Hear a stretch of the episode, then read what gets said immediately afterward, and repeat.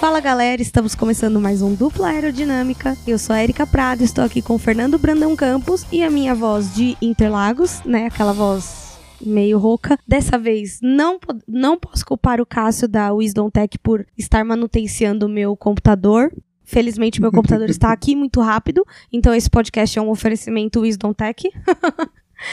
e, e o microfone também é bom, na verdade a minha voz mesmo tá horrível, mas tudo bem. Vamos lá. E hoje nós vamos falar sobre o GP de Silverstone. Desde já peço desculpas aos nossos ouvintes que foram procurar o nosso podcast hoje às 10 horas da manhã e não o encontraram. É, esse fim de semana teve a, primeira, a segunda e a terceira etapa, rodada dupla do Campeonato Paulista da Fórmula V, Fórmula 1600, Opala Old Stock Race e. Enfim, né? Aquela galera lá que corre no Campeonato Paulista. E aí, teve Fórmula 3 também e teve Mercedes Challenge. E aí, eu estou. Tava no autódromo desde quinta-feira, então assisti a corrida lá do autódromo do box, porém não, não pudemos gravar antes. Então, é, agradeço a paciência e peço desculpa pelo atraso. E hoje vamos falar do GP de Silverstone, mas sem o nome Silverstone. Vamos falar do GP de Fórmula 1, do GP 70 anos de Fórmula 1, né, Fernando? Exatamente. Um bom dia, boa tarde, boa noite para todo mundo ouvindo o nosso podcast. Finalmente está no ar. E muito obrigado, Pirelli, pela escolha de pneus, porque eu lembro que a gente fala desde o ano passado aqui que uma corrida que a estratégia de duas paradas e três é viável é uma corrida que tem emoção, que tem uma abertura estratégica para para mais variações, e isso ficou claro no domingo. Eu, eu, acho que a decisão da Pirelli de levar os pneus mais macios foi uma tacada de mestre e trouxe toda a emoção da corrida, sem dúvida nenhuma. É, mas teoricamente me falaram que eles não mudaram os compostos, eles mudaram a recomendação, né? Pelo que eu li no report da Pirelli, eles indicaram os mesmos, pilo eh, os mesmos pilotos, os mesmos pneus, porém é, com mais trocas de. durante a corrida. Errei? Na verdade, eles mudaram os pneus sim, porque esse ano a Pirelli vai do C1 ao C5, né? De, de sim. dureza a maciez. Na primeira corrida foi C1, C2, C3. Na segunda foi C2, C3, C4. Então eles levaram um ah, degrau a menos. Mudou um pouquinho. O macio do, da corrida passada era o médio dessa. Era basicamente isso. Entendi. Mas ó, pra você ver, me corrigiram no Twitter e eu tinha falado isso. Mudaram a escolha dos compostos. Não, é o mesmo. Não, não era. me corrigiram no Twitter e agora eu tô recorrigindo o que aconteceu no Twitter. Enfim, vocês entenderam. Negativo com negativo dá positivo, tá tranquilo. é isso aí. E foi uma corrida extremamente estratégica. Inclusive, eu queria começar esse podcast falando sobre uma coisa que, enfim, já aconteceu ano passado, quando teve a corrida da Hungria, que o Hamilton ganhou na estratégia. E aí, eu falei sobre isso aqui na, no podcast. E aí, eu recebi para minha agradável surpresa, alguns comentários negativos e até algumas críticas pesadas no Twitter e no, principalmente na DM e no WhatsApp, que eu estava tirando o mérito do piloto por vencer a corrida. Então deixa a engenheiro explicar um negócio aqui para vocês. Já dizia o nosso querido Carlos Eduardo Valese que a Fórmula 1 é o, é o esporte individual mais coletivo que existe. Por quê? Porque o piloto não monta o carro sozinho, o piloto não calibra o pneu sozinho, o piloto não faz box sozinho. O piloto nem decide qual é a estratégia dele sozinho. Ele dá palpite, mas não decide nada. Ou seja, não tem como ele fazer tudo aquilo sozinho. Claro, Vamos lá. Quando o piloto não é bom e quando ele não, não consegue favorecer a estratégia, porque ali é um trabalho de equipe e o piloto faz parte da equipe. Por isso que se fala Max Verstappen da Red Bull. Lewis Hamilton da Mercedes, porque são todos uma equipe, todo mundo tá vestindo a camisa, cada um fazendo seu trampo e tudo bem. O trampo dele é pilotar bem, manter o pace e entregar a performance que a equipe precisa. O trampo dos engenheiros, estrategistas, mecânicos é fazer que aquela estratégia de pneus, de é, uso de combustível, de setup funcione. Então é muito importante o trabalho ali de todo mundo. O que acontece? O pessoal fala, ai, vocês exaltam o estrategista, vocês estão desmerecendo o piloto. Não. Nós vimos, inclusive, na Hungria esse ano, que quando o piloto não, como que eu posso dizer? Não consegue cumprir os parâmetros para aquela estratégia dar certo, dá bosta. Igual deu com o Valtteri Bottas na Hungria esse ano. Ele estava com a mesma estratégia do Hamilton do ano passado e pro Hamilton deu vitória e para ele não. Ou seja, o piloto é uma parte importante sim, mas esse trabalho não pode ser esquecido. E dito isso, vamos falar, claro, do maior ponto positivo desse fim de semana, que foi a estratégia do Verstappen com a Red Bull.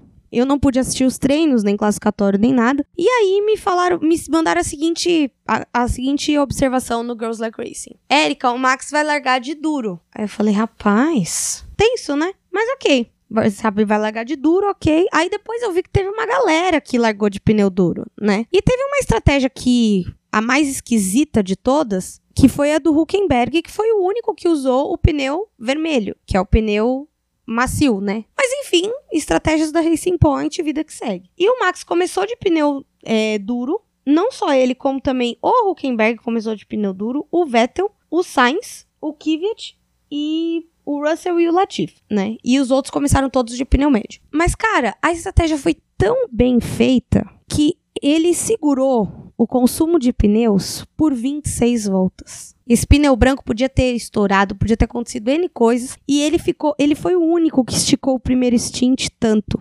Então, ele fez o primeiro stint com o pneu branco por 26 voltas e logo depois ele entrou, colocou o pneu médio e ficou 6 voltas. Confesso que nessa hora eu perdi a fé na estratégia. Eu falei, gente, quem fica 6 voltas com o pneu? Vai dar 6 voltas, o negócio esquentou um pouquinho, esfarelou um pouquinho e vai jogar fora? E aí ele colocou outro pneu branco. E foi até o final da corrida e ganhou a corrida. E eu percebi isso quando ele colocou de novo o pneu duro e começou. Eu falei, gente, ele vai ganhar a corrida. E a gente tava até comentando, tava eu, é, alguns pilotos lá da Fórmula V, ele vai ganhar a corrida. Como você sabe? Eu falei, gente, ele vai ganhar a corrida. Pode apostar que ninguém pensou no que pensaram para ele. Então, sim, palmas para o Max, que sabe conservar pneu, porque também para durar 26 voltas, o cara tem que ter um bom pace, tem que conservar o pneu. Parabéns à estratégia, né? O pessoal, o time de estratégia, Hannah Schmitz e mais outros estrategistas que tem na Red Bull, que fizeram a estratégia tão bem pensada e tão bem calculada. E parabéns à Red Bull por ter feito um negócio totalmente inovador e a Pirelli por ter nos proporcionado essa emoção, né? Porque a corrida foi bem melhor e mais agitada justamente por, pela questão estratégica, porque o GP de Silverstone não é um GP que tem caracteristicamente corridas movimentadas. Então, essa coisa de ter que colocar mais paradas fez uma bagunça na corrida, o que foi muito bom. É, essa estratégia do Max, ela teve momentos de brilhantismo. Vários. Foi, foi, foi, definitivamente mais de um momento de, brilhantismo. O primeiro foi justamente no Q2, porque a diferença do, do Verstappen pro resto dos pilotos que largaram de duro é que o Verstappen largou de duro indo pro Q3. Ou seja, ele teve que largar com um pneu que ele fez a melhor volta do Q2. Ele passou pro Q3 de pneu duro. Isso já colocou ele em vantagem em relação a quem tava no resto do, do top 10 que fez ali o Q2 de pneu médio. Então aí já foi um passo da Red Bull para começar a desenhar a própria estratégia no sábado. No domingo entrou o Verstappen, que soube conservar pneu e ser rápido. A gente passou pela mensagem de rádio dele no começo da prova que a equipe pede para ele baixar o ritmo para conservar pneu, ele fala: "Galera, eu tenho pneu, eu posso correr. Essa é a nossa única chance de estar tão perto da Mercedes, eu não vou ficar pilotando igual uma vovó". Ele botou na banca, ele falou: "Posso ser rápido eu posso conservar pneu. Eu vou para cima". Então, tem esse outro momento de brilhantismo de ok, eu acho que eu tenho braço para isso. E é nesses momentos que a gente diferencia os Hamiltons que fizeram a estratégia funcionar na Hungria dos Bottas. O Verstappen foi contra o que uma sugestão da equipe podendo falar, olha, eu boto aqui a cara a tapa, eu sei conservar esse pneu. E depois ainda teve um momento de brilhantismo da Red Bull de reagir à Mercedes, porque a segunda parada ali do Verstappen e do Bottas, ela foi uma, uma um momento de ação e reação ali dos dois para um espelhar o outro e não se perder na estratégia. Então a Red Bull soube se adaptar, o que também é um, um aspecto muito importante da, da arte da briga estratégica. Você não tem uma estratégia fechadinha aqui que vai funcionar o final de semana inteiro é muito provável que a estratégia do plano A não funcione. A gente vê muitas vezes o piloto falando plano B, plano C, plano D, porque ter uma corridinha ali fechadinha em CNTP é improvável. Então a arte de se adaptar e de saber reagir às circunstâncias, ela é presente, ela é fundamental. Então sim, parabéns para o Max e parabéns para a Red Bull tendo um pedacinho aqui de, de bastidores, na pauta geralmente a gente fala piloto tal fez tal coisa, piloto tal fez tal coisa. No Max tá Max e Red Bull, porque os dois foram fundamentais para essa vitória e para ser a primeira vitória fora da Mercedes na temporada. E aí, né, eu sou obrigada a mais uma vez bagunçar a pauta do programa. Fernando tá já de saco cheio que eu faça isso, mas tudo bem. Eu nunca achei que fosse dizer isso, e agora os ferraristas vão querer me aplaudir. Mas, cara, finalmente a Ferrari acertou uma estratégia. Porque o, o Leclerc foi uma das poucas pessoas. Na verdade, ele foi o. Foi o único. Não foi. O Raikkonen só fez duas paradas também. Mas o Leclerc, Leclerc fez uma só. O Raikkonen também. Ele começou de pneu duro e é porque eu tô olhando no aplicativo aqui, gente. Esse aplicativo é uma benção. Então, ele começou de pneu duro, deu 26 voltas igual o Verstappen, depois deu 25 de pneu médio. Tá bom para você? Olha só, rapaz. E teve também o Ocon que começou, deu 22 de médio e 30 de pneu duro. Coragem. Coragem. Mas o Leclerc, cara, olha isso. Ele deu, ele deu 18 voltas de pneu médio e 34 voltas de pneu duro. Vocês têm noção do que é 34 voltas de pneu duro? Então a Ferrari conseguiu se unir com o Leclerc e fazer funcionar uma estratégia de pneu. Em todos esses anos nesta indústria vital de estratégias esquisitas da Ferrari, essa foi a primeira que deu certo. Eu nunca falei isso no dupla. Nunca elogiei uma estratégia da Ferrari. Beijo, Matia Binotto, querido. Chefinho lindo.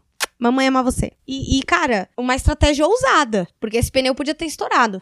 Palmas pra galera aí que foi, foi top das galáxias aqui, essa, essa estratégia da Ferrari. E levou o Leclerc em, quarto lugar, né? O Ocon é, e o Raikkonen ficaram em oitavo, o Ocon pontuou beleza, mas o Raikkonen ficou ali em décimo quinto, né? Porque a Alfa Romeo desse ano só por Deus. Mas enfim, vamos falar disso mais tarde. Pois é, e era a única forma da Ferrari conseguir extrair isso. Não tem outra, não tem como você botar de outra forma. E era o plano C da Ferrari. A gente viu o rádio do Leclerc indo para os boxes depois da corrida e ele fala: "Plano C, plano C, baby", porque era o plano C da Ferrari. Eu duvido que a Ferrari olhou e falou assim: é, acho que dá para fazer uma parada só, vamos arriscar, vamos ser ousado. Mas, novamente, é a arte de se adaptar às condições. Foi até mais significativo para a Ferrari fazer isso um plano C e fazer funcionar. Cara, assistir a corrida era eu olhando assim, falando: tá, o Leclerc tá em quarto, mas tem que parar. Aí passavam cinco voltas, tá, o Leclerc tá em quarto, mas tem que parar. Aí passa mais algumas, tá, o Leclerc tem que parar, mas faltam só 10 voltas. Leclerc vai até o final? E foi, rapaz. E foi o que prova como o clima tá antagônico na Ferrari, né? A gente tem o rádio pós-corrida do Vettel, que o Vettel não fala nada, a equipe fala com ele, fala um obrigado, um valeu, tamo junto, e o Vettel fica em silêncio. O Leclerc comemora. É, é, muito engraçado, o Leclerc comemora, ele fala, tá, você pode me falar o top 10, por favor? Aí o engenheiro passa pelo top 10, é o Leclerc, ok, cadê o Seb? E aí o engenheiro fala, P12, P12, aí o, Leclerc que no, nos comentários, inclusive, da publicação, tem aquela coisa: o Leclerc sabe o que, que tá acontecendo, sabe o climão que tá, sabe o que estão fazendo com o Vettel. Aí o Leclerc só solta aquele ok, copy. Tipo, qualquer coisa que eu falar agora pode será usada contra mim no tribunal. Então, é um clima de. É, de um lado a felicidade, do outro lado a torta de. o bolo de casamento de climão na Ferrari. Não, e, e assim. Vamos deixar pra falar mal da Ferrari não vamos falar mal de quem, né? Vamos lá.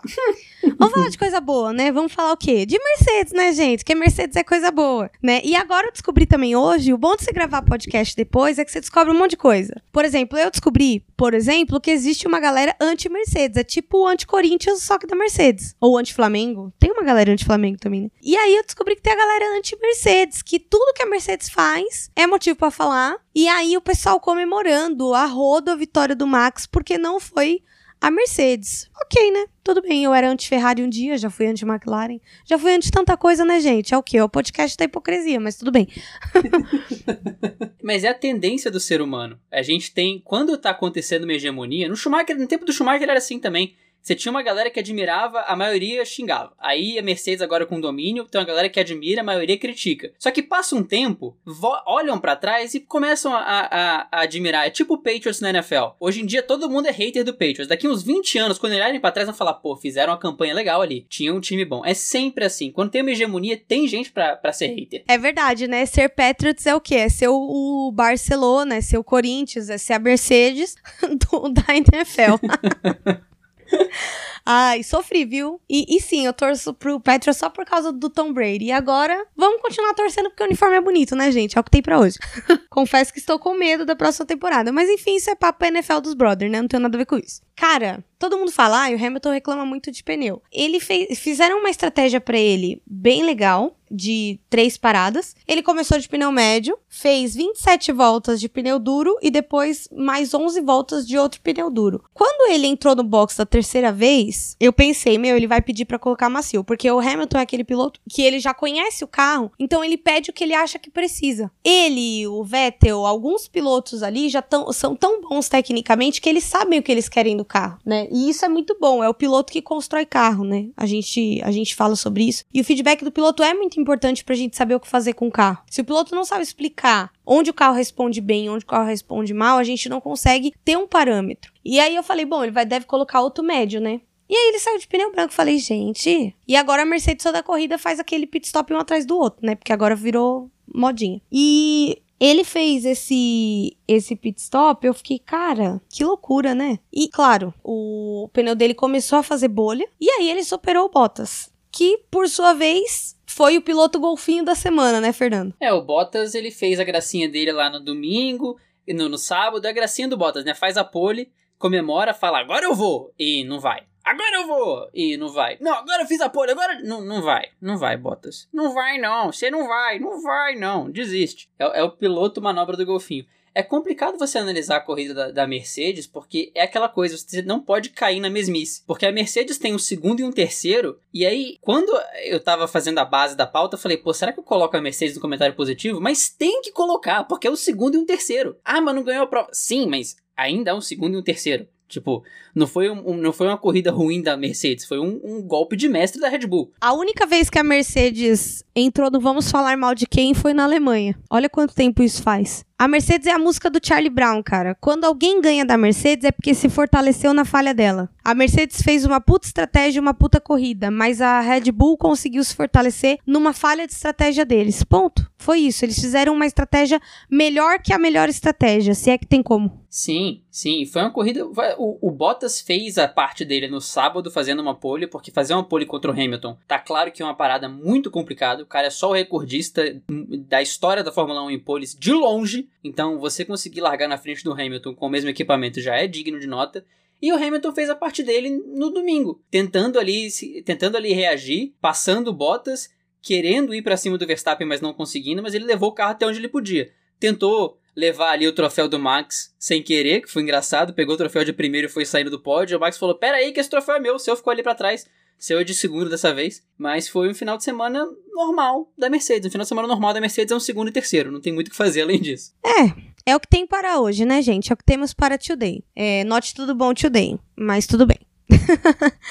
e falando em Not Tudo Bom Today, eis que Huckenberg conseguiu correr esse fim de semana, né? Para nossa alegria. Porém, fez um P3 no sábado e um P7 no domingo. Ele fez uma semana de treino e conseguiu pontuar para Racing Point, ou seja, ele fez o que ele ele foi, não, ele fez o que ele foi para fazer. É isso, sabe? Entregou os pontos, teve uma boa performance, fez uma gracinha no sábado que a gente ficou iludido aí.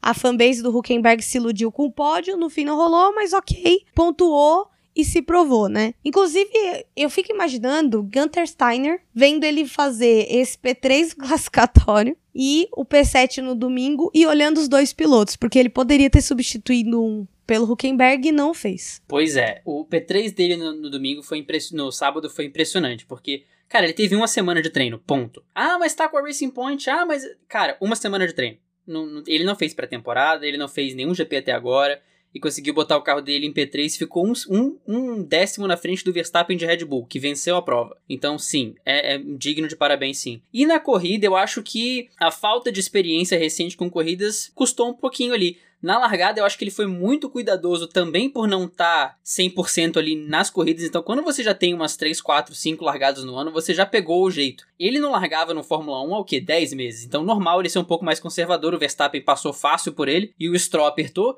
Mas depois, quando ele conseguiu entrar na corrida e pegar um ritmo, no primeiro e no início do segundo stint, ele estava na frente do Stroll com tranquilidade.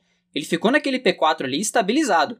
No meio do segundo stint o terceiro, aí sim que começou a ficar estranho. O, o Huckenberg reclamou de vibrações, ele no rádio pós-corrida, ele falou com a equipe que poderia ter feito algo melhor no segundo stint dele. Ele falou que Talvez se ele acelerasse menos, não sabe se ele gastou demais. Rolou ali um momento reflexivo na, na volta de, de desaceleração. Mas mesmo assim, o Hulk fez um ótimo negócio para ele numa negociação com uma possível Haas ou Alfa Romeo pro ano que vem. Porque existem rumores aí que o Kimi pode se aposentar e os pilotos da Haas, qualquer um pode substituir, deixar o CV lá com a Haas, você pode conseguir ali uma vaga. Tem uma promoção no, no shopping ali pra você conseguir uma das vagas da Haas. Então, o Hulk pode estar tá aí de volta. Eu, no início, tava avaliando essa história dele na Racing Point e tudo mais, falando, pô, talvez role mesmo. Falaram na transmissão também. Mas uhum. eu não acho que seria muito lógico você quebrar o contrato do Pérez para trazer o Huckenberg, porque os dois vão entregar um resultado parecido. Só, só valeria a pena você quebrar o contrato do Pérez, que falta uns três anos para colocar o Vettel por toda a questão de marketing, por ser o Vettel. Mas se for pra trocar o Checo pelo, pelo Hulk, é seis por meia dúzia. Não tem por que a Racing Point fazer isso. Eu também não vejo muito sentido, não. É que o pessoal adora um, um, um boatinho, uma fofoquinha, né? Mas realmente não faz muito sentido. A não ser que o patrocínio do Pérez esteja bambeando e não queira fortalecer a equipe com algum dinheiro, sei lá. Né? A gente não sabe o que rola por trás das cortinas, mas não acho que seja. E, e eu também, assim, existe o rumor de que no lugar do Pérez entra o Vettel. Se no lugar do Pérez entra o Vettel, então, pra que que vão trazer o Huckenberg no meio da temporada? Pra ele ficar meia temporada e depois tirar o cara de novo? Não faz sentido isso. É, não. O rumor é pro, é pro Huckenberg na próxima temporada, ao invés do Vettel levar o Huckenberg. Mas aí, faz, aí faz zero sentido. Nossa, faz menos ainda, inclusive. Não, faz, faz menos sentido. O Pérez, ele tem a vantagem do patrocínio, que o patrocínio dele é do Carlos Slim. É da Claro, da Telmex. Então, se tem um patrocínio estável, é o do Pérez. Né? Não é uma Rich Energy. Não é uma empresa sueca do Ericsson que comprou a Sauber misteriosamente. Mas sim, para mim faz zero sentido esse papo. Não, e outra, né? Vamos colocar uma o Vettel numa Aston Martin. Com certeza ele traria muito patrocínio também. Então, dinheiro não deve ser problema nesse momento e patrocínio também não. Eu acho que existe um problema de ordem técnica, técnica e contratual ali. É, e não acho que o Huckenberg volte tão cedo, não. É mais fácil ele vir para essa vaga do Raikkonen aí do que. Se é que o Raikkonen vai aposentar, né, gente? Faz uns seis anos que eu escuto que o Raikkonen vai aposentar. E ele bem pleno com 40 anos pilotando ainda. É tipo o Tom Brady, pô. Tom Brady tá aposentando desde 2010. É, tá bem NFL hoje, mas é isso. Todo ano fala, não, Brady aposenta. O cara tá com 50 anos indo pra Flórida agora, então. Tá de... Não, mas não é 50 não, tá doido. 43. Mas eu tive que exagerar. Deixa eu dar exageradinha. que drama programa. Mas enfim, o Huckenberg entregou o que tinha para entregar mostrou que ainda está em forma, que ainda pode competir, e acho que isso foi bom para ele positivamente para um assento ano que vem, porque a gente não sabe também como vai ficar. Tem muitas coisas muito incertas nesse campeonato de 2020, principalmente sobre essa questão dos, dos rumores de equipe. Eu nem tinha visto esse negócio que você falou do, do Huckenberg entrar no lugar do Vettel. Eu acho que no fim vai acabar ficando Pérez mesmo e o pessoal tá muito fofoqueiro. Embora rolou forte essa semana de que não anunciaram o Vettel na Aston Martin por causa do Pérez estar com Covid. Você deve ter visto isso também. Sim, eu vi. Você não pode dispensar o cara que tá doente, né? Meio sacanagem com ele. Segura a informação, dispensa depois, né? Vamos, isso dá processo, viu, gente? Se for Exato. demitido e estiver doente, vai no advogado, daquelas, né? Momento direito, com dupla aerodinâmica. Ai, enfim. E vamos falar do álbum de figurinhas, né? Nosso querido Alexander Albon. Cara, ele fez uma puta corrida. E mesmo com uma estratégia meio duvidosa, porque assim, fizeram uma estratégia top pro Verstappen. A estratégia dele não achei preterida, mas achei um pouco esquisita, porque tinha zero a ver com a do Verstappen. E geralmente as, as estratégias se, se aproximam. Porém, no número de voltas, ele fez 6 voltas com o médio, 24 com o, com o primeiro pneu duro e 22 com o segundo. Então, assim, matematicamente, cada um fez 46 voltas de pneu duro e 6 de, de médio. Então, assim, é uma estratégia que foi usada em momentos diferentes, mas que a soma das, das voltas dá na mesma, né? Na ordem dos espetos não altera o churrasco, ele vai acontecer da mesma forma. A corrida do álbum, ela foi impressionante, porque assim, no, no sábado ele se classificou atrás do Gasly, e já Sim. começou aquele papo, né? O Gasly em P7, que foi um incrível, a gente vai falar da Alfa daqui a pouco, o Gasly em P7, sem comentários, e o, e o álbum em P9 ali, todo mundo ficou, olha o álbum atrás do Gasly. Aí o álbum ouviu isso tudo e falou, ah é? Então tá bom. Porque, cara, o álbum Hold não tava fazendo... Beer. É, o álbum não tava fazendo uma corrida boa, ele tava tendo um open bar de ultrapassagem onde quer que fosse. Ele não esperava bonitinho a reta e botava por dentro e fazia ultrapassagem. Não, cara. Ele meteu por fora em curva a 300 km por hora. E dane-se. Ele não queria saber. Teve um cara que me respondeu no Twitter, eu vou até buscar aqui depois o, o, o usuário, que ele falou, cara, podem falar tudo do álbum, menos que falta coragem, porque o que o menino fez hoje foi algo de impressionante. E cara, é isso, né? No dupla, como a gente faz análise de corrida, é muita análise de momento, né? Acaba que é muito o, o, o último resultado do piloto. Então, sim, a gente criticou o álbum em dois, em dois GPs, mas nesse GP ele merece o crédito E vamos esperar que seja uma recuperação, porque uma corrida dessa traz um pouco de moral pro piloto. Traz confiança para ele. Pô, o cara largou de P8, deu passão em meio grid e conseguiu terminar é, então. em P5 na moral. Então, vamos esperar para ver o que o álbum consegue trazer na Espanha, porque foi uma corrida monumental dele. Não, e ele fez é, ultrapassagens incríveis, realmente foi, assim, foi uma corrida que foi lindo de ver o álbum guiar, o álbum guiar. E, meu, um P5, para quem saiu de trás do, do Gasly, ele saiu de P8, foi ótimo, ele ganhou três posições, mas, assim, ele pontuou e mostrou que ele tá ainda entre os seis primeiros, né, que ele ainda tá melhor do resto, né, que essa é uma questão que a gente fala há muito tempo já, que existia, né? Ferrari, Mercedes e Red Bull. Agora é Mercedes, Red Bull e uma Force India, uma Ferrari, é o que tem, né? Tipo, não tem mais três forças, agora tem duas forças e ele está à altura de ser da equipe da segunda força. Então, é, eu espero que ele se mantenha assim, para que ele pare de ser pressionado pela equipe, porque a gente sabe que a pressão ali no moedor de piloto tá 1.100 bars, se é que tem como chegar a isso.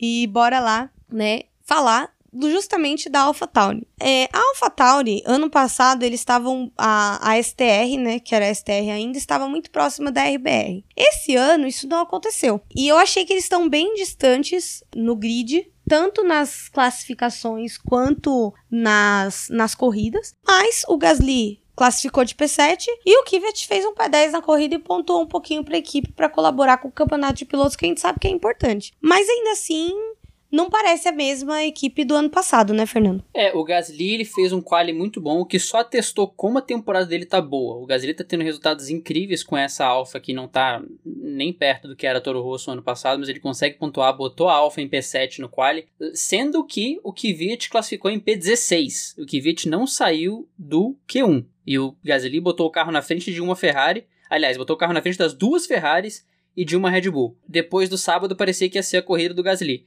Mas no, no, domingo a estratégia do Gasly não foi das melhores, a equipe colocou ele no tráfego, rolou uma conversa pós-corrida lá também, do Gasly meio que esbravejando que, que ele também errou em certos pontos e isso colocou ele no tráfego e ele não aproveitou pneu e a estratégia também. Enfim, rolou um consenso ali da equipe com, com o Gasly que poderia ter sido melhor das duas partes e o Kvyat conseguiu se recuperar, né? Então, se o Gasly poderia ter capitalizado, mas teve um sábado impressionante, o Kvyat largou de P16 escapou de erros e tudo mais, conseguiu terminar em P10 e cabe aqui a retificação, porque no programa da semana passada a gente criticou muito o Kvyat pelo erro, que ele na entrevista tinha falado que o erro tinha sido dele por distração, mas depois ficou evidente por umas imagens que foi um furo de pneu que causou o acidente dele, não foi uma distração.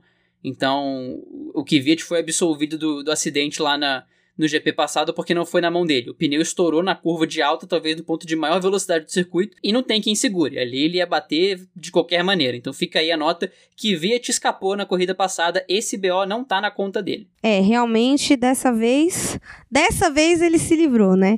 eu só queria corrigir que eu falei que o álbum saiu em oitavo, ele saiu na verdade em nono. Perdão, eu errei, eu olhei o gráfico errado aqui, me desculpem. Inclusive, é, espero que vocês estejam gostando de, de eu comentando é, as questões de pneus. Mas é porque para mim foi muito legal. Eu não tinha pegado nenhuma corrida ainda pra ficar acompanhando pneu, setor. E eu tô empolgada com o aplicativo, né, gente? É isso, né? brinquedinho novo. Brinquedinho novo. Normal. Fórmula 1, libera aí o cupom dupla aerodinâmica na F1, pelo amor de Deus. Ou sei lá, inventa um nome se vocês quiserem não tem problema. Mas realmente, a gente criticou muito o Kvyat, acho que ele também se autocriticou, né? E aí a gente acabou colocando na conta dele um furo de pneu que não foi. Então, é, nossas sinceras desculpas. E voltamos a dizer que o Kvyat é um, um, bom piloto, mas confesso que acho muito misteriosa essa permanência dele na STR, porque na STR não, na AlphaTauri, porque, cara, ele foi rebaixado, saiu, voltou.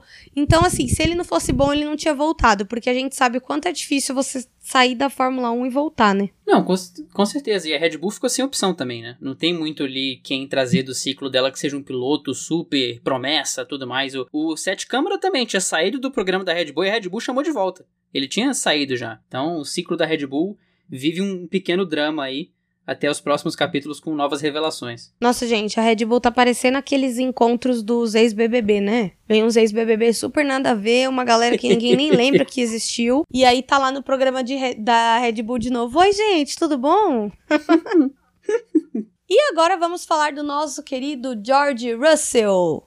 Jorjão da Massa, Jorge Russo, George, George Russo, Ranço. Bonequinho Chuck. Também, ele tem pelo menos uns 20 nomes na comunidade da Fórmula 1 aqui no Brasil. E mais uma vez, passou pro Q2. Agora de novo, Dona Williams, ajuda nós a fazer esse Q2 virar ponto, pelo amor de Deus, nunca te pedi nada. É, o Russell é aquele negócio, né? Mais uma vez, a gente não pode cair na mesmice de, ah, tá indo pro Q2 toda a corrida. Não, ele tá botando uma Williams no Q2 toda a corrida, né? O Latifi, pela primeira vez em muito tempo, ele teve um quali normal, não rodou, não foi atrapalhado, não aconteceu nada com ele e ele terminou em P16, se eu não me engano. Então ficou claro agora o que, que é uma Williams na mão de um piloto que não tem todo o talento do, do, da história do nosso querido planeta. E o Russell, ele até ensaiou querer ir pro Q3, porque no Q2 estava todo mundo fazendo Q2 de pneu médio, porque ninguém entendeu muito bem ali o pneu, o pneu macio, e a Williams foi a primeira a tentar ir de pneu macio para a pista.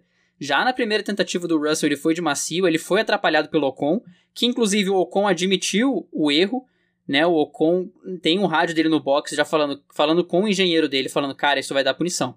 Isso não pode acontecer de novo. Porque geralmente acontece. Eu vi, inclusive, uma galera conversando sobre isso no Twitter. O Ocon tinha que sair do caminho porque ele não estava em volta rápida. Então, quando você não está em volta rápida, seu engenheiro entra no rádio, fala: olha, tem um piloto X vindo em volta rápida. Sai da, da linha da linha do traçado na, na reta tal, na curva tal, enfim, para não bloquear. Então, o Ocon não é que ele não não estava no direito dele, não, o Ocon tinha que dar o espaço e ah, o Ocon não viu. Sim, mas não é ele que vê. Não tem como ele olhar no espelho e falar, pô, eu acho que o Russell tá vindo rápido demais. Não, ele é informado. Então foi ali uma bagunça da Renault que foi acertada lá dentro e o Russell conseguiu novamente pro Q2. Mas é isso mesmo, a Williams tem que começar a ter performance de corrida, porque o ritmo some no, no domingo, né? Os dois carros caem. Ali sim vira uma briga de, de um para um com a Alfa, porque a Alfa no sábado some, a Alfa não vai pro sábado. Tô começando a achar que a Alfa Romeo vai pro quadro da Fórmula 2, só pode. E aí no domingo a Alfa e a Williams estão juntas de novo. Falta só encaixar direitinho o domingo, que pode vir um pontinho esse ano pro Russell. Eu tô torcendo porque eu sei que a comunidade da Fórmula 1, no dia que o Russell pontuar, vai surtar, porque se tem algumas certezas que a gente tem na vida é morte, impostos, Russell no Q2 e todo mundo torcendo para a recuperação da Williams. Eu acho que não existe um fã de Fórmula 1 que não torce por esse, por esse dia para ver esse dia chegando. Então eu espero que ele chegue e que a gente consiga ver o Russell aí sonhar não custa nada, por que não o George Russell num pódio com a Williams? Inclusive, o Russell esse fim de semana ganhou mais uma parte do meu coração, mas eu vou falar sobre isso mais tarde. E agora a gente chega na melhor parte desse podcast, o quadro favorito de todos vocês. Nós vamos falar mal de quem?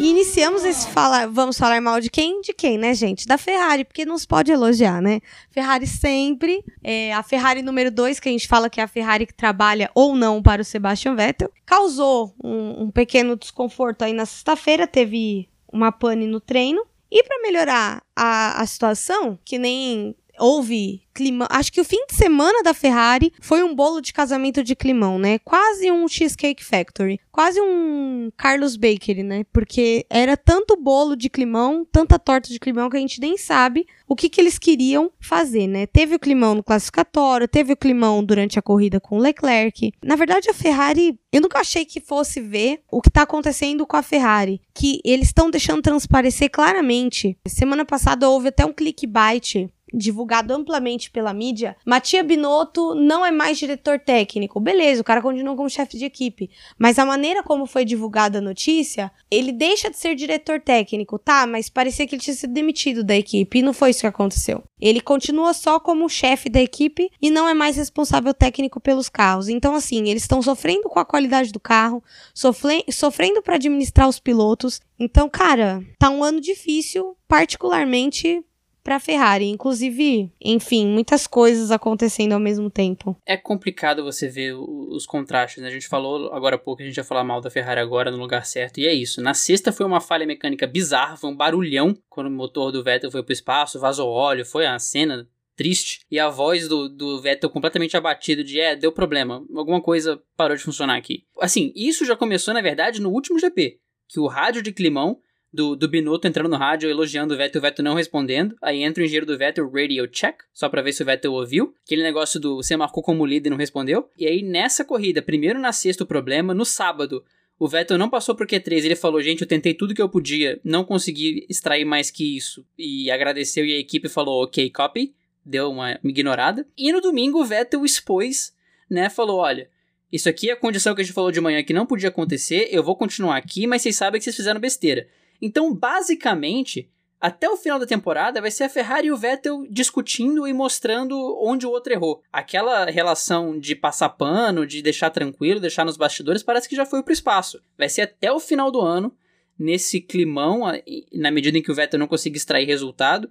Isso já entra numa questão de ser a Ferrari número 2 mesmo, porque quando o cara não sabe que não vai ser renovado, a equipe começa a preterir por razões burocráticas ou não, tipo para não revelar segredo, tudo mais, mas mesmo assim, a equipe consciente ou inconscientemente vai trabalhar mais pro Leclerc. Então, esse final de temporada do Vettel com a Ferrari vai ser pra lá de melancólico e hoje e hoje não, né? E, no, e, e o GP foi mais um caso disso. Sem dúvida tá sendo tenso e dramático, né? Surtos leves e tênis sobre o, esse fim de temporada do, do Vettel na Ferrari. Eu acho que assim como foi bom o Ricciardo sair da Red Bull, eu acho que vai ser bom pro Vettel sair da Ferrari. O ambiente está tóxico para ele né? E, cara, pode ter raiva de, da gente falando tóxico. É tóxico mesmo, meu. O cara tá, tá acabando, tá moendo o emocional da pessoa. Não tem como ser. Eu acho que a gente tem que lembrar que dentro do cockpit existe um ser humano, então, que nem o Fernando falou, estão preterindo o cara, o que é normal, o que é natural. E, olha, sinceramente, eu no lugar do Sainz eu estaria bem preocupado, porque assim, o,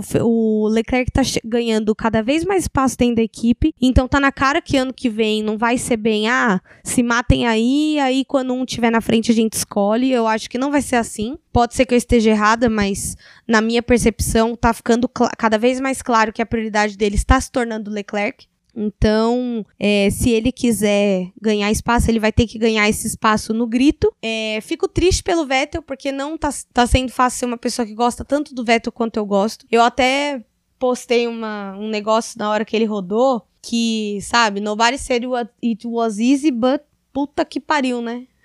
não deu, não deu, não dá, não dá, não dá, não dá. Né? Isso é até um meme de uma, uma caneca que tem aqui, aqui em São Paulo, mas, meu, ninguém falou que ia ser fácil, mas puta merda, tá muito difícil ver a situação do Hamilton e não ficar triste. Do Hamilton não. Oh, tô louco. A situação do Vettel e não ficar chateado, sabe? Você fica passado com o que tá acontecendo com ele. Ah, mas ele rodou é culpa dele. Cara, psicológico de um piloto é tudo, sabe? Ele tá ali, ele não pode estar com a cabeça cheia de minhoca, ele tem que estar 100% focado, centrado no que ele tá fazendo para que tudo dê certo, para que a estratégia dê certo, para que o carro funcione corretamente, para que tudo fique bem, né? E aí quando não tá, não tá. Não, e motivação também, né? Falta Sim. motivação, porque cara, o cara largando em décimo, décimo Azerbaijão, e, e sem perspectiva de brigar por vitória, por pódio, por, por tudo isso, o foco muda, a reação muda, a reação dele é uma rodada muda, então ele roda, ele não vai falar, putz, galera, desculpa, vamos mudar a estratégia. Chega no ponto que ele fala, tá,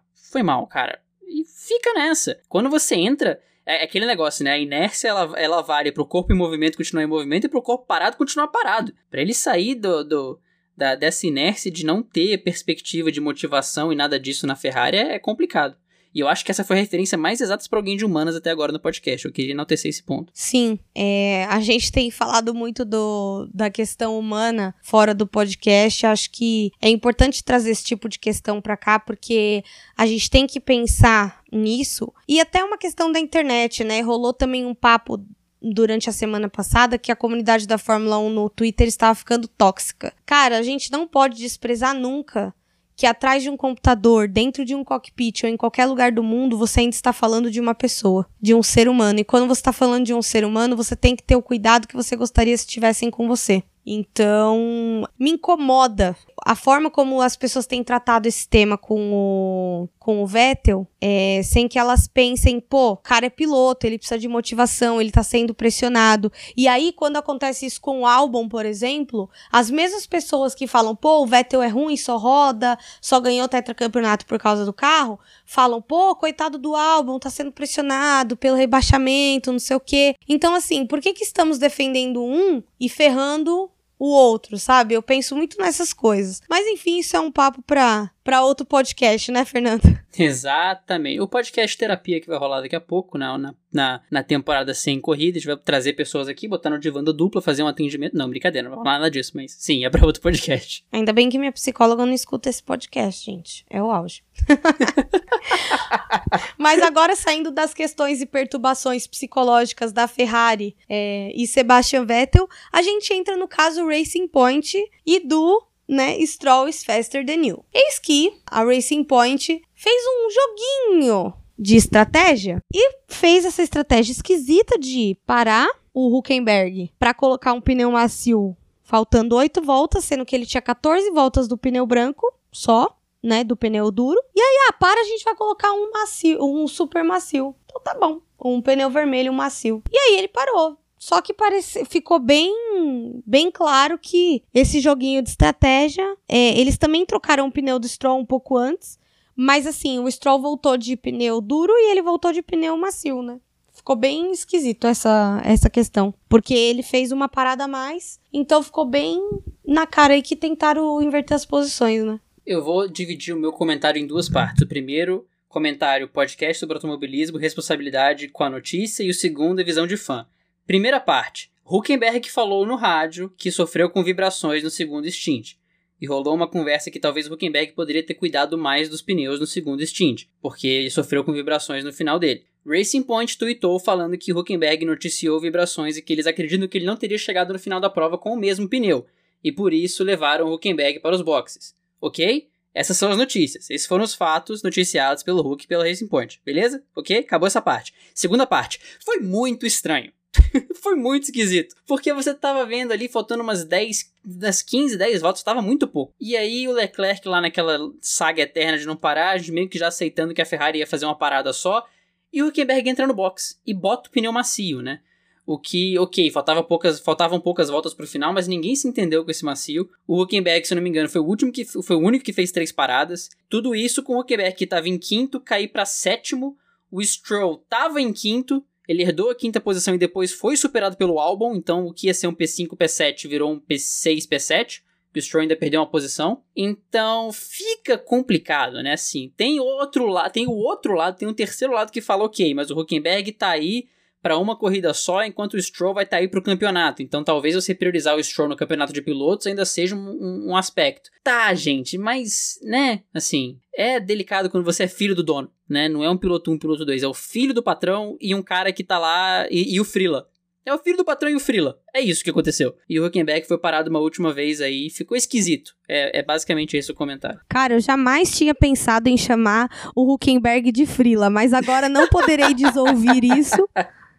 E serei obrigada a observá-lo sempre como frila. Nunca mais poderei esquecer disso. A, a, Racing Point tem o piloto sumido, o estudante de ADM e o frila agora, né?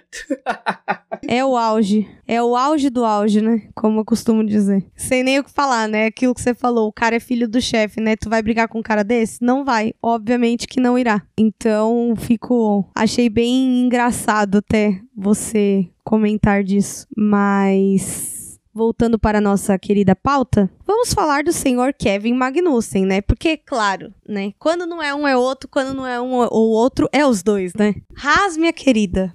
Gunter Steiner, se você estiver ouvindo isso, provavelmente você não está entendendo nada porque você não fala português. Mas caso alguém tenha a bondade de coração de traduzir, amigo, escuta o conselho para aqui. Cara, troca um desses pilotos, pelo amor de Deus.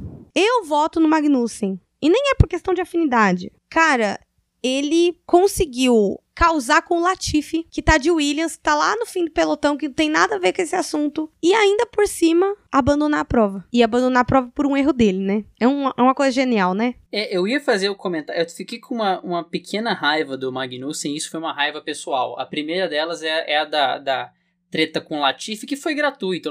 O, o Magnussen espalhou e voltou em cima do Latifi de uma forma completamente gratuita e desnecessária. O Latifi tá de Williams, tentando deixar o carro sem rodar. Primeiro ano dele na Fórmula 1 ainda leva um chega para lá desse do Magnussen, totalmente desnecessário. A segunda raiva é que eu tava com a estatística pronta aqui. Porque na história da Fórmula na história da Fórmula 1 tiveram umas três corridas sem um abandono. Foi algo bizarro assim, só três corridas não tiveram um abandono. E o Magnussen com menos de 10 voltas pro final, me estaciona a Haas na garagem. É pra dar raiva. É, a estatística tava aqui, tava pronto, o filho da mãe me estaciona. Eu fico muito bravo com essas coisas, sacanagem, mas realmente é puxãozinho de orelha no Magnussen nunca é demais. E fica aí mais um pra, pra lista dele. Você sabe que eu comecei a entender esse negócio de estacionar o carro na garagem? Quando o cara estaciona o carro na garagem, ele tá tentando evitar que quebre. Sim. Geralmente já tá quebrado, já tá ferrado, né? Mas assim, ele ainda tenta salvar o pouco que resta, sabe? Eu acho bem bem engraçado, mas é bem real isso. E eu, eu, dou risada porque provavelmente ele tentou evitar uma quebra para tentar evitar alguma troca. E geralmente tem a ver com motor, câmbio, alguma coisa que eles não podem ficar trocando toda hora. Então, meu, Sim. para o carro. Ou então quando é uma falha que ninguém entende de onde vem. Começa a apitar tudo, o sensor começa a ficar louco. Pessoal, para essa merda antes que quebre essa bosta. E aí a gente tem que arrumar. É, é, é mais uma contenção de danos. Mas mesmo assim, pela efeméride, né, em homenagem ao Cristiano Seixas, ao Valese e ao Jonatas, agora que ama essa palavra, a efeméride não foi concluída com sucesso. Para o desespero de vocês, vocês ainda vão continuar sem essa corrida para expecta para na expectativa, caramba, é estatística de vocês. Gente, eu tô muito ruim das palavras hoje, não tá dando, não. E tem um fato sobre estacionar na garagem. Isso eu não tenho 100% da confirmação da informação, mas eu já ouvi falar sobre isso em algum momento. Se eu não me engano, você não pode abandonar gratuitamente. Você tem que ter uma falha. Você tem que especificar o que causou o abandono. Então, na maioria dos casos, ele, ele, o piloto abandona e a equipe encontra alguma coisa para acusar. Tipo na última corrida que o, que o que o Stroll. Não, não foi o Stroll. Alguém abandonou por. Ah, o Ocon. O Ocon abandonou por uma suspeita de problema na refrigeração. Então, em alguns casos, o cara tá numa corrida que não vai levar ele a lugar nenhum, quer poupar equipamento, porque o motor, a quantidade de motor é limitado, de câmbio é limitado, e aí a equipe tem que apontar um problema. Tipo, ah, foi aquecimento, foi hidráulico, foi não sei o quê. Porque tem que ter uma razão. Não pode falar que foi porque quis tem que ter um motivozinho ali. Até porque, né, teoricamente, todo mundo tem que para a corrida ser válida, eles têm que completar uma parte até uma parte X da da, da corrida, né? E, e outra, né? Ninguém pode abandonar só porque não estava afim, fim de semana eu volto e tem mais. Né? Senão, daqui a pouco tá todo mundo abandonando para economizar equipamento depois do décimo, né? Porque não vai pontuar mais mesmo, então que se dane, né? E não, não pode. Sim regulamento mais do que certo. E aí eu vou ter que falar mal da McLaren, né? Que a McLaren, eu, eu nem tomei nota deles durante o GP, eu fiquei bem.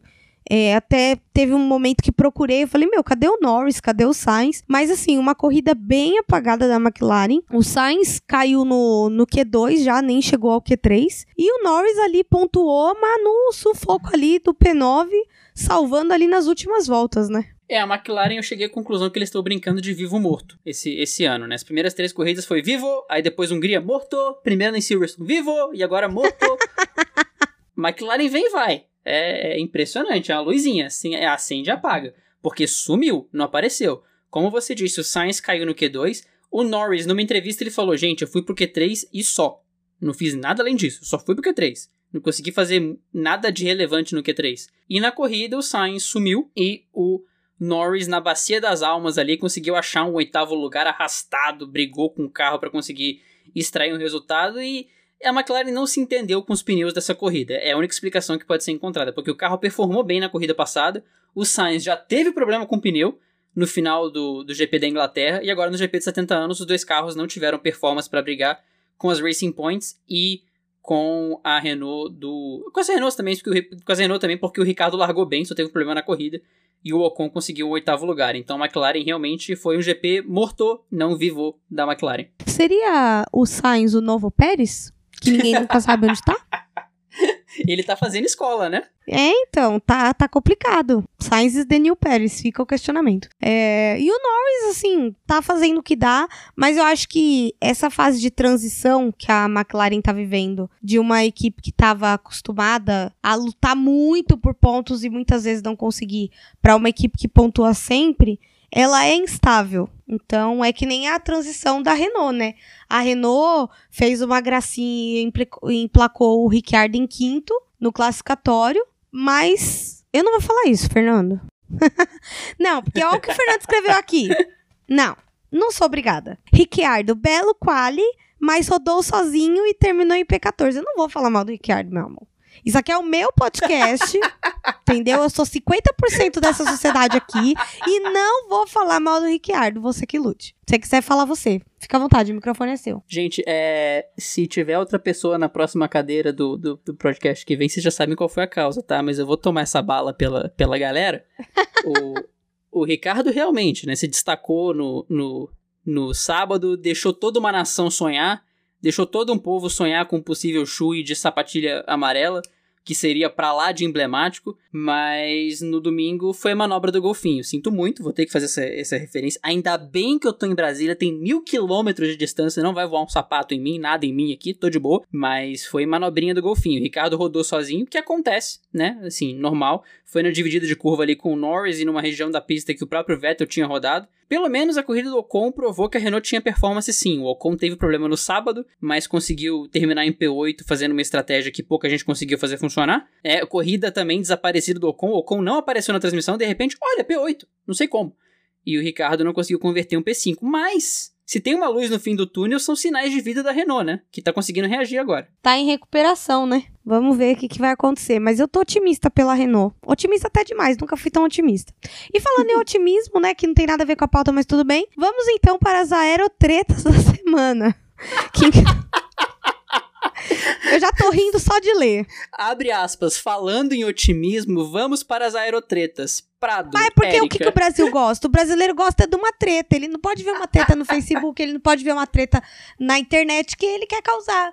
Às vezes é, ele não tá bom. nem fazendo nada, ele fala, vou causar uma treta. Ele tá sem nada pra fazer, ele começa a provocar os outros na internet. Comentar besteira no, nas caixas de comentário dos, dos textos, da, da Globo.com da UOL. É assim que eles fazem. Já notei, o brasileiro é assim, ele gosta de uma confusão.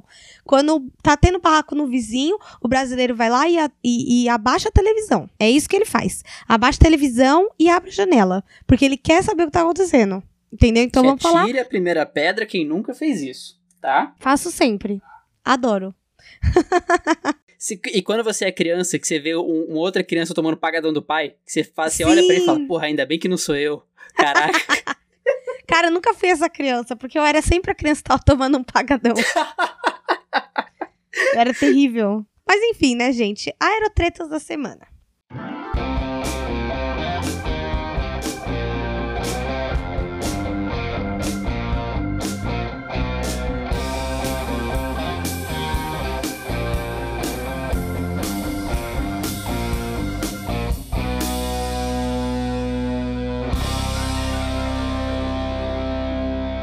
Bom, acho que vocês estão lembrados que no último podcast nós comentamos sobre a Renault ter denunciado o duto de freio da Racing Point. E no fim, não foi só a, Ren a Renault foi quem deu a cara a tapa para fazer a denúncia, mas outras equipes também estavam incomodadas com essa questão aí de criação. E aí, a Racing Point teve a cara de pau de falar que, co que copiou o duto de uma foto. Você viu isso, Fernando? Eu vi. E foi uma senhora cara de pau. Assim, tem outros coragem, né? casos... né? Tem que ter o quê? Sim. Tem que ter coragem. Assim, tem outros casos de cara de pau nessa história, né? Porque primeiro vem a cara de pau da, da Racing Point e fala: não, não, eu copiei de foto, tá tudo bem. E aí vem a senhora FIA e dá uma punição que eu acho que foi 400 mil euros e 15 pontos no campeonato. Foi isso Mas mesmo. se você fala que a peça está irregular, por que Katsu o carro continua no campeonato, né? Porque parece que você falou que o aluno colou na prova e ao invés de tirar 9, ele tira 7. Brother, qual é? E veio gente explicando, não, porque é o regulamento esportivo e não o regulamento não sei o que. Tá, ok, tem toda uma questão burocrática que, que legitimiza a decisão da FIA, mas mesmo assim, gente, se o duto tá errado, por que que, né? E aí vem a Ferrari, que veio meio grid, né? Mas aí vem a Ferrari, a Ferrari, escuderia Ferrari, que em 2019 tinha motor irregular e a FIA botou pano. Deu punição e falou: não vamos comentar, não precisa falar. Aí vem escuderia Ferrari falar e reclamar de pena branda. Mas tem muita cara de pau nessa história, né? Coragem, porque noção não temos, né? Pois é. Eu sou sincera é, em dizer a vocês que é, eu fiquei. Na hora que eu vi o negócio da, do duto de freio, eu falei, não. Não copiou de uma foto. E, e é simples porque não dá pra copiar de uma foto, gente. Porque um, um duto, uma aleta que seja, ele tem medidas não dá para você estipular uma medida por uma foto, porque a foto vai, com certeza vai extrapolar ou diminuir pontos que precisam ser melhorados. Então não existe isso de fazer um render a partir de uma foto, gente. Ah, não, me poupe, né? Me poupe, se poupe nos poupe, Raising Point. Eu vou fingir que nem escutei esse negócio. Vamos passar pra outra, pauta, pra outra treta aqui que já fiquei nervosa. Eu tô. Sabe de quem eu lembro quando eu falo assim? Da dona Hermínia. Do Sim. Minha Mãe é uma Peça. Porque não dá, não dá. De verdade, eu entendo ela, toda aquela irritação, né? Um, um grande pote de ódio, porque não dá. E aí a gente. É, a gente ainda, nessa treta da Racing Point, foi aquilo que a gente falou. A Renault foi a primeira a dar a cara tapa pra denunciar, mas todo mundo quis também dar palpite, né? Porque, pô, só 400 mil euros, e aí, Ferrari, outra cara de pau, né? É, tem agora aquele meme, né? É, Ferrari falando sobre pena branda de protesto da Racing Point. A hipocrisia, né? Por que a FIA me publica essa, essa falta de respeito? E aí meio grid naturalmente começa a reclamar, né? O Williams foi a primeira, depois veio a Ferrari, aí foi aquilo, o Max vai gostar desse trecho agora, foi aquele negócio do, ó, o pau quebrando, pai, eita, pô, que aí o grid todo começou a reclamar, e aí xingou a mãe, e aí falou que o pai nasceu pelado, e aí começou aquela treta toda, e, e agora metade do grid declarou a intenção de entrar com recurso. Eu acho isso muito chique, você declarar a intenção de entrar com recurso. Imagina você declarar a intenção de mandar alguém a, né? Você é, é algo bonito de se fazer, mas o meio grid quer reclamar com razão dessa punição da Racing Point, eu acho que vai até o final do ano essa, essa brincadeira. Não acho que a Racing Point vai conseguir escapar de uma treta, não. Eu tive a impressão, e muita gente teve no Twitter também, que essa pena da, da FIA foi mais um cala-boca, para todo mundo parar de falar da Racing Point. Mas acabou que o efeito foi totalmente contrário e só piorou a situação. Foi um senta lá, Cláudia, né? Tipo, tá bom, tá bom, vai lá, senta lá. É, senta lá, Cláudia. Vamos. é de novo aquele meme do, do Eduardo Cunha. Podemos baixar a, a maioridade penal? Não. E agora? Não. E agora? Também não. E agora? Pô, Eduardo, vai lá sentar com a tua mãe, meu. É tipo isso. Pô, vai lá sentar com a sua mãe. Vai, vai, vai. Foi tipo isso. Só que deu errado, né? Bem errado, inclusive. E aí, agora. eu tô rindo porque eu não tinha lido isso. Tivemos uma aero... um aerocasos de família essa semana. Tan, isso é a vinheta do caso de família, tá, gente? Relaxa que eu botei na edição. Relaxa que tá na edição com certeza. então vocês vão ver que eu cantei direito. Oferecimento Anderson Barreto. Muito obrigada, Anderson, pelos efeitos sonoros que você sempre nos proporciona aí. Eis que na sexta-feira me aparece um vídeo. Primeiro apareceu uma foto do Toto Wolff fazendo Titanic no patinete com uma mulher misteriosa, que eu não sei quem é aquela mulher. Mas ok. Só que assim, Suzy Wolf tá na Alemanha fazendo Fórmula E. E ele, né, fazendo isso. E aí, meu, a comunidade da Fórmula 1 foi a loucura, né? Porque daí saiu aquele meme do Breaking, é, Toto Wolff is under investigation by Suzy Wolf.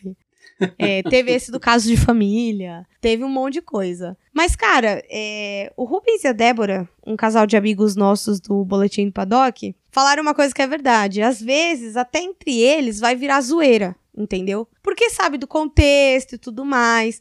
Mas essa é aquela imagem fora de contexto que, mano, se o casal não é bem alinhado, dá um divórcio. É direto pra vara da família. Eu, eu vi essa imagem ao vivo no, na transmissão do treino, eu só esperei, sem sacanagem. Eu peguei meu celular, foi tipo aquele gif do cara pegando a pipoca, que eu olhei e falei, pera, essa não é a Suzy Wolf. Esse cabelo tá ruivo demais para ser a Suzy Wolf. Aí eu encostei na cadeira aqui, peguei o tubo de pipoca e só abri o Twitter e esperei. E aí veio o caos. É realmente isso que o Rubens e a Débora falaram, né? Se, se estão bem alinhados, o que pareceu que estão, isso vai virar piada entre eles. Mas é aquela situação, né? Sim, O, o, Toto Wolff, ele deve estar tá xingando o, o, o nosso querido motorista do helicóptero até três gerações do cidadão, né? Porque você até vê o Toto, Toto Wolff dando uma olhadinha para cima assim, volta, fim de normalidade. O Marcelo Correge, que tava em em Silverstone tirou mais uma foto comprometedora com até a selfie rolando. Então, assim, foi uma situação que chamou o João Kleber, Ratinho e todo o Aerocaso de família para nossa comunidade da Fórmula 1. É, né, gente? Aguardamos que não tenha um divórcio aí, porque Toto Wolff e Suzy Wolff são tipo o Brangelina do automobilismo, né? Então, ajuda nós aí, gente, pelo amor de Deus. Já perdemos o Brangelina, já perdemos o William Bonner e Fátima Bernardes, né? Então, assim, vocês são as nossas poucas esperanças, né? Temos vocês e Gisele e Tom Brady. Então, por favor, não se divorciar. Um forte abraço e até o programa que vem. E agora a gente começa o encerramento do programa é, falando da classificação, tanto dos pilotos quanto dos construtores. Fernando, por favor. Bom, na classificação de pilotos temos Lewis Hamilton ainda na liderança com 107 pontos, seguido por Max Verstappen com 77, os mesmos 30 pontos de diferença que o Bottas tinha na corrida passada. Mudou o vice, mas a diferença é a mesma. E em terceiro agora temos Valtteri Bottas com 73. Em quarto lugar, sabe lá Deus como, Charles Leclerc com 45 pontos. Em quinto, Lando Norris com 38. E em sexto, Alexander Albon com 36. Em sétimo, Lance Stroll com 28 e oitavo lugar para Sérgio Pérez com 22. Lembrando que Lance Stroll tem duas corridas a mais que Sérgio Pérez. A diferença é apenas de 6 pontos. Em nono, Daniel Ricardo com 20. Décimo lugar para Esteban Ocon com 16. Um pontinho a mais que Carlos Sainz com 15 em décimo primeiro. Décimo segundo lugar para Pierre Gasly com 12. Sérgio, uh, Sérgio Pérez. Ih, rapaz. Sebastian Vettel está em décimo terceiro com 10. Nico Huckenberg em 14 com 6. Este infeliz vai estar aqui até o final da temporada para falar o nome dele. Em 15, Antônio Giovinazzi com 2. Em 16, Daniel Kvyat com 2. Kevin Magnussen tem 1. Um. E os não pontuados nós temos Kimi Raikkonen, Nicola Latifi, George Russell e Romain Grosjean em 21 lugar. E na classificação de construtores, nós temos a Ava. Mercedes em primeiro com 180 pontos, Red Bull em segundo com 113, Ferrari em terceiro com 55 pontos, McLaren em quarto. Olha, a Ferrari até que tá tão ruim. É, McLaren em quarto com 53 pontos. É, em quinto, a Racing Point com 41 pontos. Em sexto, a Renault com 36 pontos. Alpha Tauri com 14 pontos em sétimo. Alfa Romeo em oitavo com 2 pontos. Haas em 1 um ponto. E Williams na décima posição com nenhum ponto. Eu acho que você leu errado, viu? Em terceiro tá o Leclerc, não tá a Ferrari, não. Aham, que piada engraçada. Você tá bem engraçadinho hoje com os meus pilotos, né, Fernando? Você é demitido. Passa no RH, por favor. Estão te chamando lá, rapidinho. Palhaço. Bom, e vamos aos best fãs dessa semana. Fernando, por favor, os best fãs do Twitter. No Twitter nós tivemos o Léo Fischer, o jumpstart da galera, sempre botando um best fan ali às 6 da manhã na segunda-feira, algo de impressionante. Luiz Ferreira, também outro grande best fan que apareceu até com áudio na semana passada. A Aline, a Camila Bairros, McLaren Depre, Gabriela Dia, Sam Scarelli, um nome que só a galera lá do começo do duplo escutava. Letícia Drobô, que Saudades, confirmou que. Pois é. Letícia Drobô, que confirmou que o nome foi lido da forma correta. E a nossa querida Júlia Vieites e no Instagram. No Instagram nós tivemos o Rodrigo Zambrotti, meu amigo querido de Paraty, Jonatas Melo, a página direto do box, que eu não faço ideia de quem seja o administrador, mas um grande beijo e obrigado pela companhia. A Ana Carolina, o Rian Santiago, o Gabriel Figueiredo, o Rafael Celone. Ai, Celone, você por aqui, querido. Felipe Santiago, Thaís Rodrigues, Érica Fioranelli, a Grazi e o Patrick Lisboa. Queria fazer uma menção honrosa também a Esther, Ari, é, a Esther de Souza, ou é Esther Soares? Socorro. Peraí. Aguarde, senhora. Estou com, é, consultando o diretório do Twitter para acertar o nome do best fan. Enquanto você consulta, eu vou fazer uma nota rápida aqui. O aniversário do Leonardo no domingo. Que a Sophie.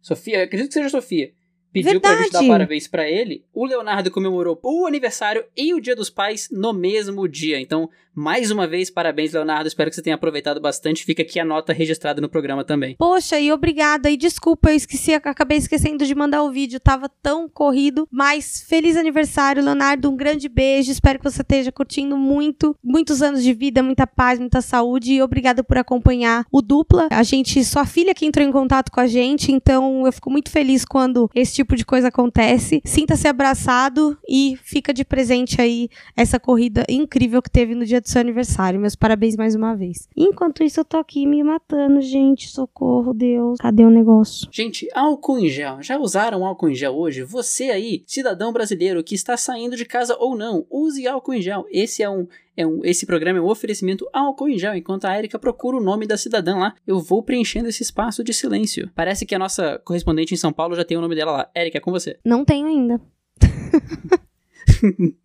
Economia. A Croácia está em crise. Gente, cadê o negócio? Socorro. Não, não é possível. Twitter Dupla bombou esse fim de semana, né? Agora que eu tô vendo isso aqui. É, vai achando. Por isso que meu celular acabou a bateria rápido. Só as notificações voando. You have no battery, you have no battery, recharge, recharge. Não, e tava acabando muito rápido. Meu celular ficou quase um telefone com fio. Você botou o IRS aí no modo de qualifying? Dá nisso, pô. Gasta rápido a bateria. É Esther dos Santos, não é Souza, é Santos. Desculpa, Esther. É, eu queria mandar um grande beijo pra Esther também. É, a Esther é uma pessoa que sempre me faz perguntas no privado, sempre pede respostas, manda perguntas pra gente no Twitter. Ela é uma pessoa muito participativa, então ela é uma best fã do Twitter. Esther, um grande beijo, muito obrigada e continua participando com a gente fazendo as perguntas aí pra gente. Ela me mandou muita força essa semana pra, pra gravar o dupla.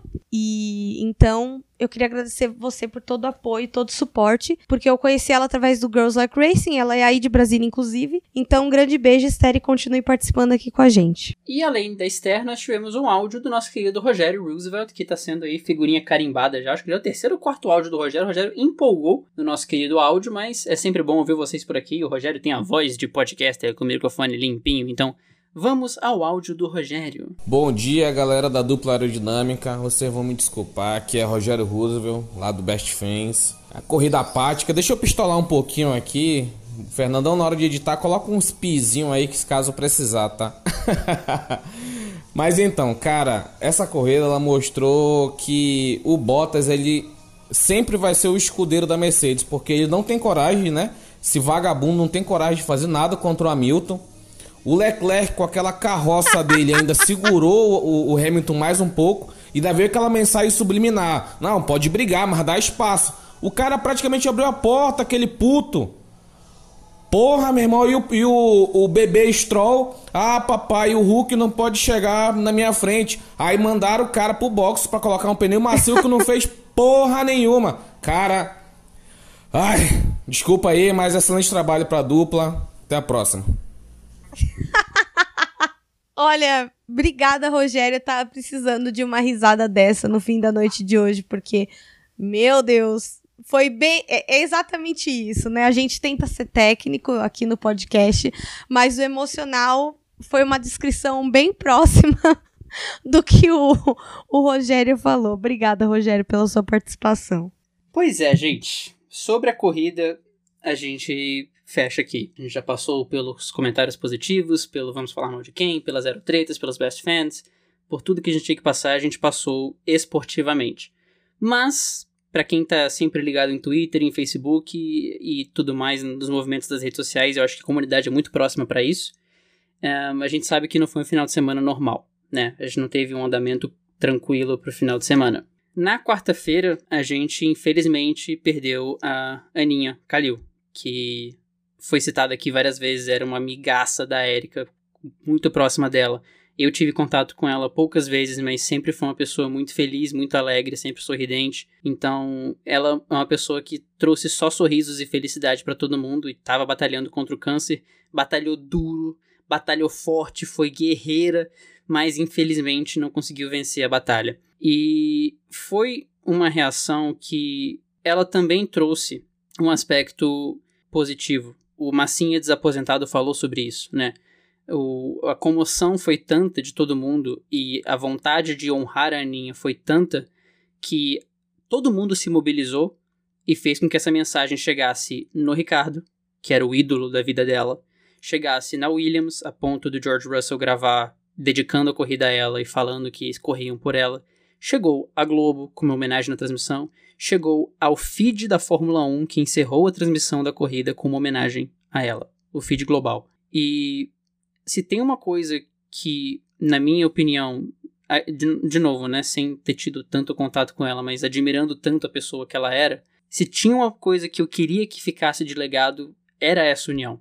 A gente comentou mais cedo sobre as tretas na, na comunidade e tudo mais. Existem tretas muito desnecessárias, que não são tretas pela brincadeira, são tretas agressivas, né? São tretas que as pessoas esquecem que tem uma pessoa do outro lado.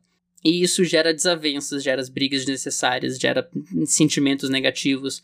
Mas essas mesmas pessoas que brigam de graça se, se, se, se mobilizaram e fizeram com que isso chegasse no topo do topo do topo que podia chegar. E se tem uma mensagem que pode ficar, é essa. Gente, você pode gostar de vermelho e o amiguinho gostar de azul e vocês serem amigos. Você não precisa odiar o azul para gostar do vermelho. Não, não existe um ódio necessário para você brigar com todo mundo e defender que o seu piloto é o melhor. Não. Em muitos momentos eu não concordo com a Erika, a Erika não concorda comigo. E nem por isso a gente discute o programa inteiro. Às vezes eu falo um negócio, ela não concorda, ela fala um negócio, eu não concordo. Vida que segue. A vida é feita de conflitos. Mas a gente cria os confrontos. A gente não precisa confrontar. A gente pode conversar. Mas isso é um caso à parte. É que fiquem as memórias boas e positivas e os sorrisos e a alegria que ela trouxe a gente. É lógico que vai doer por muito tempo. Vai doer por muito tempo não ter a presença dela aqui, não poder ter a presença dela em Interlagos quando a gente for de novo, não poder ter os comentários, as reações, tudo que a gente tinha dela com a gente aqui. Vai doer muito mas que a gente se esforce depois para que fique essa lembrança positiva. O que a gente sempre fala em todos os casos que a gente teve que falar aqui, a gente falou do Charlie Whiting, falou do Hubert, falou do, do, do Nick Lauda, é tentar deixar esse, essa chama positiva e tentar trazer isso como algo positivo pra gente, porque a dor vai estar tá aqui. E isso mostra o quanto ela era importante para todo mundo. A Ana foi uma pessoa. Ela é uma pessoa extremamente importante na minha vida. É, é difícil tá aqui falando tudo isso, é difícil conseguir descrever para vocês o que eu vivi com a Ana até o momento. Fernando acompanhou bastante da nossa nossa amizade e receber essa notícia para mim foi como se tivesse aberto um buraco no chão. É aquilo, a gente quer que as pessoas fiquem aqui, a gente a gente ama as pessoas e aprende com elas e cresce com elas. A, a Ana não só salvou a minha vida, como qualquer projeto que eu tinha, o dupla, é, o Girls Like Racing, é, o fato de eu querer ser engenheira motorsport, ela sempre me incentivou muito a fazer tudo, a não desistir, a não abaixar a cabeça, não deixar que o sonho passe. E eu sou muito grata por ter tido o presente de poder ter ela na minha vida todos os dias. A gente se falava quase todo dia. E ter aprendido com ela essa alegria de viver, de entender que a vida é um dom. E a gente tem que aprender a viver. E a gente, se a gente for viver isso, a gente tem que viver com amor. Tem que viver com sonhos. Só vale a pena se a gente se divertir. A Ana, no, no último GP, ela fez uma incrível maratona. Ela veio para a corrida no sábado, no, na sexta, voltou para Minas no sábado para ser madrinha de casamento de uma amiga dela e voltou no domingo para a corrida.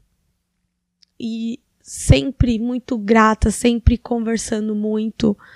É, e ela tinha o abraço mais sincero, a risada mais engraçada o sotaque mineiro que a gente adorava e um jeito de ser sincera um pouco peculiar. É, então, eu dedico esse programa e esse fim de semana de trabalho a ela, todos os sorrisos que eu consegui dar, todas as conquistas que eu tive esse fim de semana, eu dedico a Ana. E espero que de onde ela estiver, ela saiba que ela é muito amada, sempre vai ser. E se o dupla existe hoje também foi por muito incentivo dela. Ela não deixava de ouvir o programa, não deixava de comentar comigo o programa. Então, eu queria agradecer demais, não só a, a ela por tudo que ela fez por mim, mas a todo mundo que me mandou uma mensagem, que me confortou, as Girls Like Racing que tiveram comigo aí nesse fim de semana, me apoiando, me ajudando a levantar a cabeça, a não esquecer a comunidade da Fórmula 1, que me fazendo cada vez mais forte nesse fim de semana tão difícil para mim. Obrigada mesmo todo mundo por tudo. Eu não tenho palavras para descrever o quanto a Ana era amada e o quanto eu senti esse amor é, que a gente tinha por ela. É, então, de onde ela estiver, eu espero que ela esteja acompanhando todos nós, que ela esteja feliz, sorrindo e aproveitando é, a plenitude de tudo que ela fez de bom, porque as pessoas boas a gente sabe que com certeza vão para um lugar melhor e vão para o céu. Elas descansam. Então, é, é essa mensagem que eu tenho para passar para vocês hoje e realmente gratidão por todo mundo que esteve ao meu lado nesses dias tão pesados que foram esse último fim de semana de corrida. Muito obrigada a todos.